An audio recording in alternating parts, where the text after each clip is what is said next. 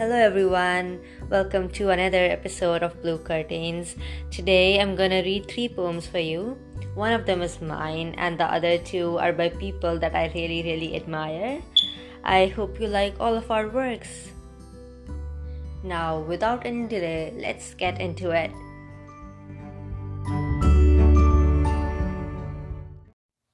I had made peace with battlefields, so the war followed me home dug its teeth in the most fragile parts of my soul, and yet I left it unquenched. I grew up carving ugly patterns of flowers all over me. I took it as a compliment when I was told that they were still too pretty to be on my body. I left my addiction to flowers in my childhood in playgrounds with more pebbles than trees. And in this haunted house of adulthood, I found you like a new addiction in me. I painted a portrait of you in my head, but you were like spilled ink on paper, like clouds covered with sulfur. You never knew what you wanted, and so you slipped through your boundaries.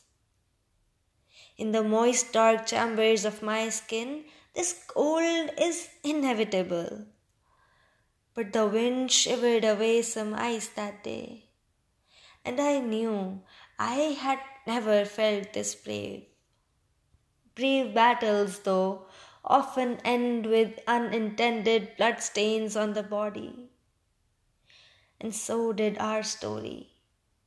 I spoke my heart out to you in words I practiced to a mirror for hours.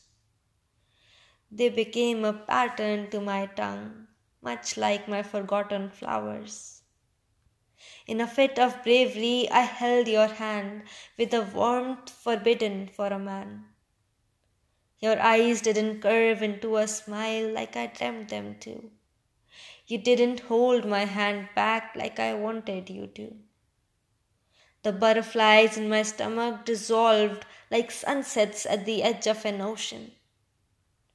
In a manly voice, you declared your silence. In a manly voice, I spoke indifference. Feelings were never manly. Words were never manly. I was never enough manly you know, the dodgeballs that we threw at each other's faces will carry our imprints forever. Our high fives, not hugs, will itch on my body forever.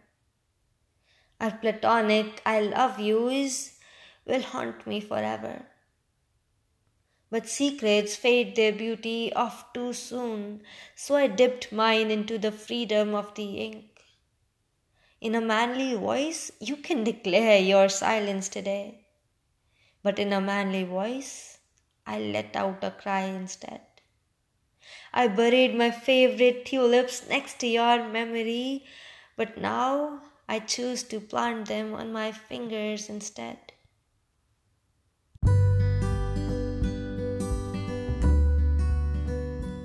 Okay, so that was Battlefields, and it was my poem. I really hope that you liked it. Now, the next poem I'm gonna read for you is called The Edge of Vulnerabilities and it's by Pritha.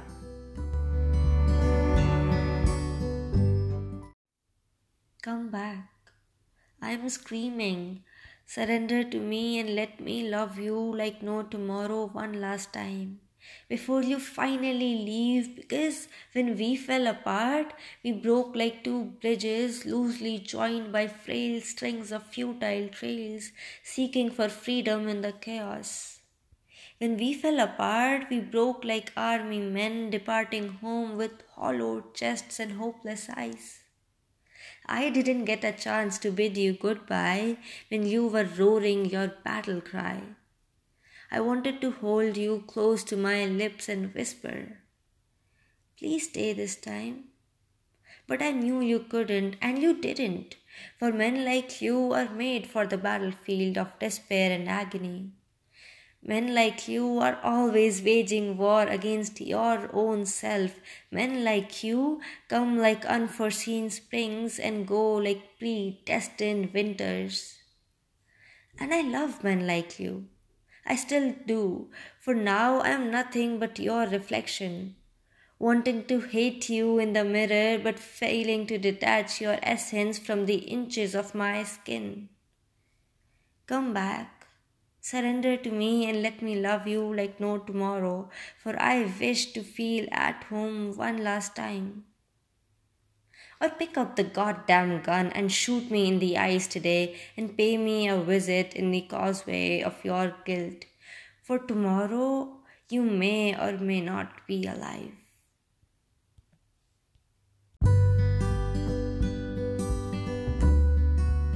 So, now the last poem of the day this one doesn't have a title, so I won't give it any. But it's about women supporting women, and it's written by Akshita.